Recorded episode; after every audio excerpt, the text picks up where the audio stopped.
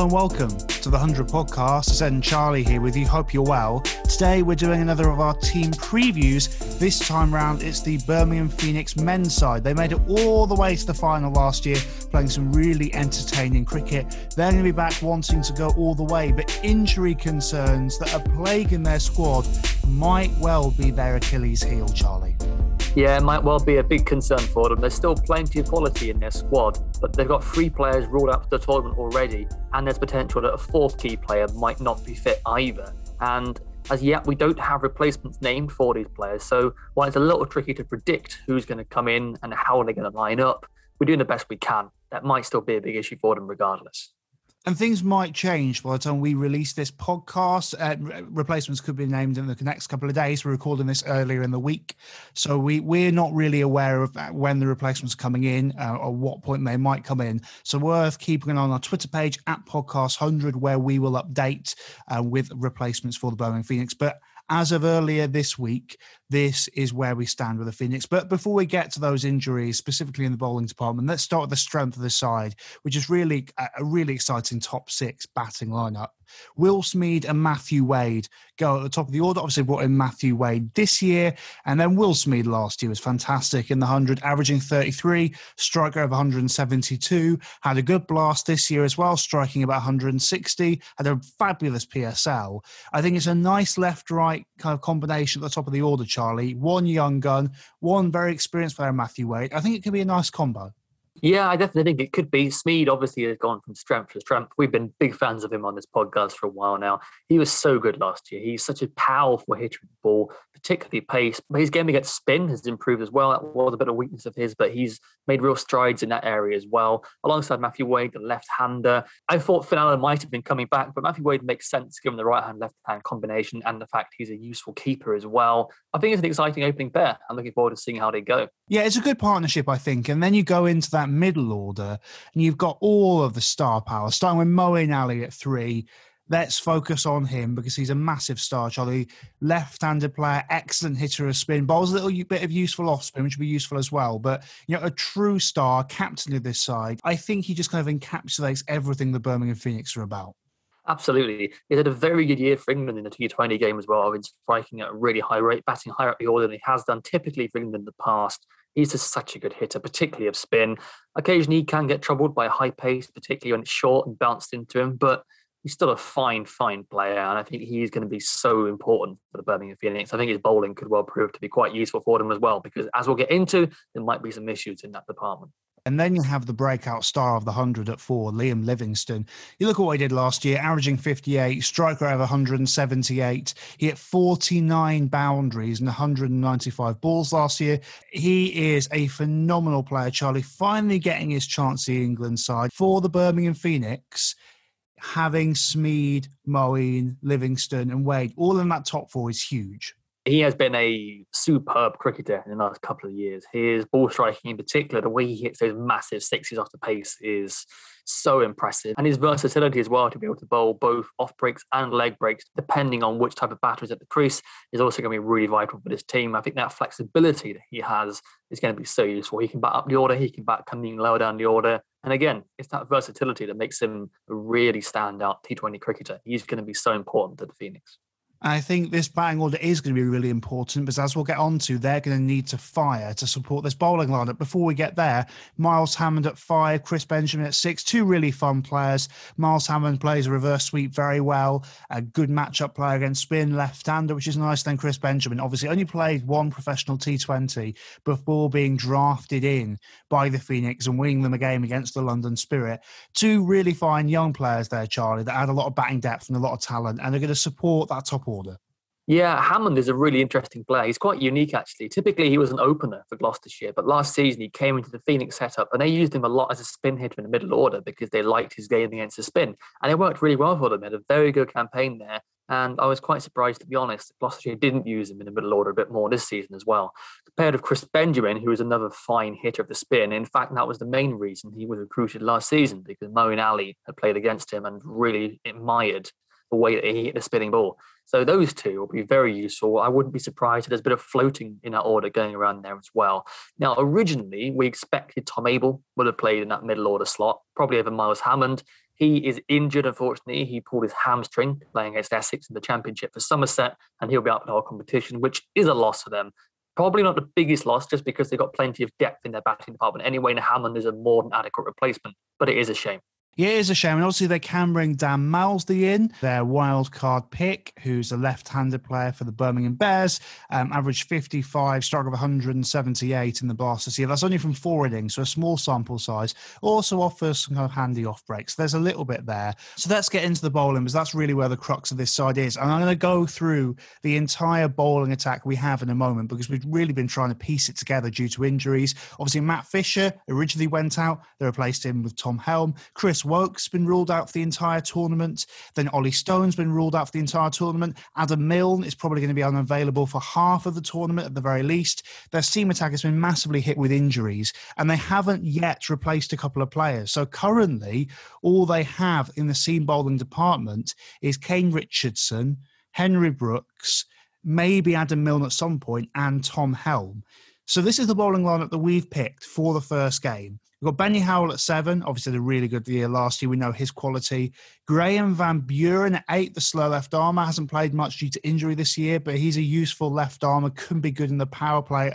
Adds a little bit of batting depth as well. Kane Richardson, the Australian seamer at nine. Henry Brookes at 10. And Imran Tahir at 11 it's a difficult attack to try and piece together without the stars, Charlie, because the loss of Adam Milne specifically is huge. When at 0.95 runs per ball last year, 12 wickets in eight games, average of under 11, he was the best bowler in the tournament, and it's going to be incredibly difficult to replace him. Yeah, it really is. It's unclear how much the comp he's going to play at this point. There's not much injury news on him right now at the time of recording, so it's hard to say for sure. But any game he does miss is unfortunately going to be a real loss for them regardless. Kane Richardson is a perfectly adequate replacement, especially the death. He does his best work there. However, I don't think he's as good as Adam Milne. I think it's that simple. The other issues you have is obviously without Woakes and Stone, I think two seamers who are going to play every game for them this season if they were fit. You drop off then to Henry Brookes and Tom Helm two perfectly decent bowlers by all means, especially Henry Brookes. I really rate him in terms of a potential player in years to come, but I don't think he's quite ready for the big time yet, starting every single game. He isn't necessarily a regular for the Birmingham Bears. It's a lot of pressure on someone like him at his age to essentially be the second seamer because in the attack that we've got here, we only have two genuine out and out pace bowlers in Richardson and Brookes. Beyond that, you're into Benny Howell and the spinners. And I don't think that's necessarily how they would have wanted to line up at all. But given what they have, I don't really know what else they can do. Maybe leave out Van Buuren for Tom Helm, but given how Tom Helm went last season for Phoenix and given how he's gone this year for Middlesex, I don't think they want to have to do that. But this is the problem you have. You're relying on players that you would want to be squad players, ideally, and they're going to have to play them every game. It's an issue frankly, I'm not even sure they're squad players. Both Henry Brookes and Tom Helm have been dropped by their county this year. Tom Helm in the 100 last year went over two runs per ball. Incredibly expensive. And look, we really appreciate Henry Brookes. We think he's a good talent. Out of 9.4 and um, for Birmingham this year, only played seven games. So Henry Brookes, I'm fine with being a squad player. Tom Helm, I'm not. And this is the problem that you have, is that you have two seamers, one of which is going to have to play who are not playing for their counties regularly, who are probably going to be quite expensive. I think you have to play Graeme Van Buuren in that situation because you cannot put Tom Helm out there.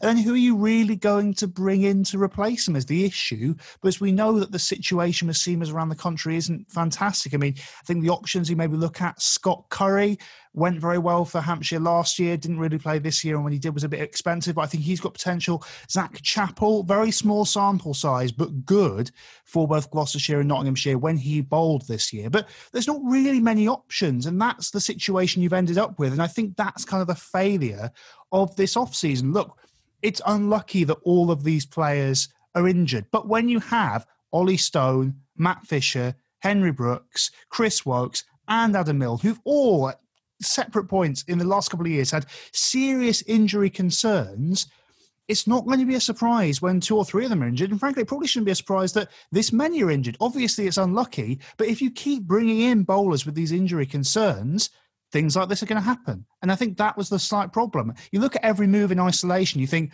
these are good bowlers. It's absolutely fine. But then you get into this situation where all of them are injury prone. This is where the issue comes. So a bit unlucky, but Matt Fisher in the draft. You could have taken Chris Wood instead. Imagine how much better you feel with Chris Wood kind of in the power play with bit of Graeme Van Buuren, one set of Kane Richardson, then Richardson and Wood at the death. You feel so much better about the side. So, look, they got unlucky, but I do think that that strategy has backfired significantly. And there was always a big chance it was going to. Yeah, it was always going to be risky when you're picking players with that kind of injury record. I completely see that. And while you know, I do get the risk associated with that. I think having this many injuries at once is not ideal. And I don't think that's something that they would have necessarily prepared for. That is bad luck, isn't it? And look, I, I see the risk involved in the strategy, but it is deeply unfortunate this has happened all so close to the competition beginning as well, leaving them with not much time to really prepare replacements. And clearly that's in the works now. We don't know who that's going to be, but it's it's a real shame, I think. I'm just bitterly disappointed to not be able to see an attack that would have been at full strength. Tahir, Woakes, Stone, and Adam Milne. That would have been so exciting for me to see. Instead, what we have is just not of an equivalent quality, and it's it's a shame. It's a real pity, and I I feel bad for the team genuinely because it's just it's it's sad is you create your own luck to an extent, but this is incredibly bad luck. And I agree that that attack in full strength would have been fantastic. Olly Stone was really good for the Bears this year. It would been so much fun to see him, Woakes, Milne, Tahir Howell all together in the same attack with Livingstone and Moeen. Uh, it's a real shame, as you say. Uh, but I do think that there is a possibility that they can make this work. Obviously, we talked a little bit of Graeme Van Buuren. Nice in the power play, could use him there. Kane Richardson, a little bit of the death. Henry Brookes is an interesting enforcer in the middle overs, maybe. You've got Imran Tahir and Benny Howell, who are two really good operators. Then you've got a bit of Moeen and Liam Livingston, two experienced spinners who can play the matchups. There is a way that this can work it's just going to be a little bit of a struggle. They're going to have to be clever. But on a very quick note on Benny Howell and Imran Tahir. Benny Howell's not really a seamer, but he's just been a, a gun player for so long in T20 cricket. Imran Tahir is one of the great T20 leg spinners. So much fun to watch. Those two are going to have a lot of pressure on them, but they are high quality, Charlie. They absolutely are. I think that is the strength of this bowling attack by far and away. What they have to offer in the middle overs is going to be where Phoenix drag it back with the ball. You've got Imran Tahir, who is such a good leg spinner. He has been brilliant for years. And why he hasn't played a great deal this season, I don't think he's played since about February in terms of professional cricket. I don't think that's going to bother a man of his experience. I think he's going to come in and deliver straight away. And Benny Howell, we saw how good he was last year. There are a few people maybe doubting if his bowling style would step up to the 100 and translate at a high level. And I think he completely answered those critics in fine style. He was superb in Phoenix last year, so economical. He has so many little subtle variations in the way he bowls that can be so hard to get away. So he's going to be incredibly useful there. Add those two to Moeen and Livingstone, who will bowl very handy off spin and leg spin, depending on the situation. In Livingstone's case, they'll be bowling matchup spin, it's a good middle overs attack. Genuinely, that's one of the better middle overs units they have in this competition. Plus Graeme Van Buuren as well. He may play also. Um, it's a good spin attack. And Benny Howell's not really a spinner, but he kind of is. He's impossible to categorize. But that's going to be the strength of this bowling unit. Benny Howell went for 1.2 runs per ball last year. Fantastic. 11 wickets in nine games, averaging 18.5. I think the interesting thing about this is actually, if you look at it, it can't really be too much worse than last year. Obviously, losing Adam Milne that is a massive, massive problem for them. But the second seamer last year was a disaster for them. Uh, Dillon Pennington, 1.77 runs per ball. Pat Brown, 1.96 runs per ball. Tom Helm, 2.04 runs per ball. It was a disaster. So obviously, you're missing Milne. Obviously, it's not a good bowling attack necessarily, but last year didn't also wasn't particularly good bowling attack, and they made it work because of the class of Milne, to Tahir, Howell, and the batting lineup. So there is a way for this team to work. So, what are your expectations for the Phoenix in 2022, Charlie? Well, in a different season where there weren't so many other bowlers injured across the competition, I would say that a loss of Stone and Woakes could be quite fatal for them in terms of their chances for that top three spot. However, given that they are by no means the only team to have had fast bowlers pull out of injury. I would say that kind of levels a playing field for them. And I think that will be giving me a bit of confidence if I was in the Phoenix think tank right now, just because, you know, you can look yourself and think at least we're not the only one to have this issue. So if they really double down on their strength, the batting, and if that pays off as it did last year, which I see no reason why it wouldn't, and if that middle overs unit can deliver as it did last year, which again, I see no reason why it wouldn't, then there is no reason why they couldn't make a pretty decent stab again at that top three. I do think that the batting is so strong and has so much to like about it that that alone should be enough to see them through the top three. I won't lie, the seam bowling does look like a concern right now. It's hard to know for sure because they haven't got the replacements in, but whoever they do get won't be the quality of Stone and Woakes. But I think the strength in depth they got with their batting will be enough. Our one to watch is going to be Dan Mousley, obviously the wild card pick brought in. He probably doesn't make it into the first choice 11 just yet, but I think we know a lot about this batting lineup already. You know, a really exciting player, as I mentioned in the blast this year, averaging 55, strike rate of 178, small sample size, but really fun player, can bowl some matchup off spin. Don't know how much game time he's going to get, but if he does come in, could be one of those young players that the Phoenix succeed on and hit on in the batting department. Yeah, I can definitely see him playing a few games, to be honest with you. I think there is absolutely a situation in which he comes into that middle order and does well. You saw how well Chris Benjamin did last year from a situation where he'd not played very many games, and look how well he did. Phoenix are not afraid to throw someone into the action who hasn't played a great deal of cricket before. They are not scared to do that. And Mousley, for me, is the obvious contender in this lineup who could have a breakthrough this year. His record, while admittedly not very big in terms of sample size, is very good. And I think that will not deter the Phoenix from putting him in. I would not be surprised if he gets a fair few games here. In terms of our fancy pick, we're going to go with Liam Livingstone or Moeen Ali, really. I think because they're both going to have to bowl a bit because, you know, the bowling attack isn't as strong as it could be. That means they're going to get significant overs, specifically against matchups. Obviously, Liam Livingstone kind of matchup proof, so we might get a few overs. And then with the bat, we know their class. So two players very high uh, on my rankings, at least, for my fancy cricket team. Yeah, and I think they'll be pretty high in everyone's rankings, to be honest. I don't think there'll be many people overlooking Moeen or Livingstone of your fantasy team. I feel like I don't really have anything else to say on the matter because it's very obvious that their quality and their all round game. So get them straight in your team. So the Birmingham Phoenix in 2022, they've got loads of quality Liam Livingstone, Will Smeed, Moeen Ali coming at it again, but their bowling attack might be hamstrung by the injuries they have. It could all work. There's going to be a lot of pressure on them to get it right in 2022. We've done team previews for every single men and women's side in the competition, so feel free to go check them out if you want more information about the podcast at Podcast100 on Twitter. But for now, thank you very much for listening. We'll speak to you next time.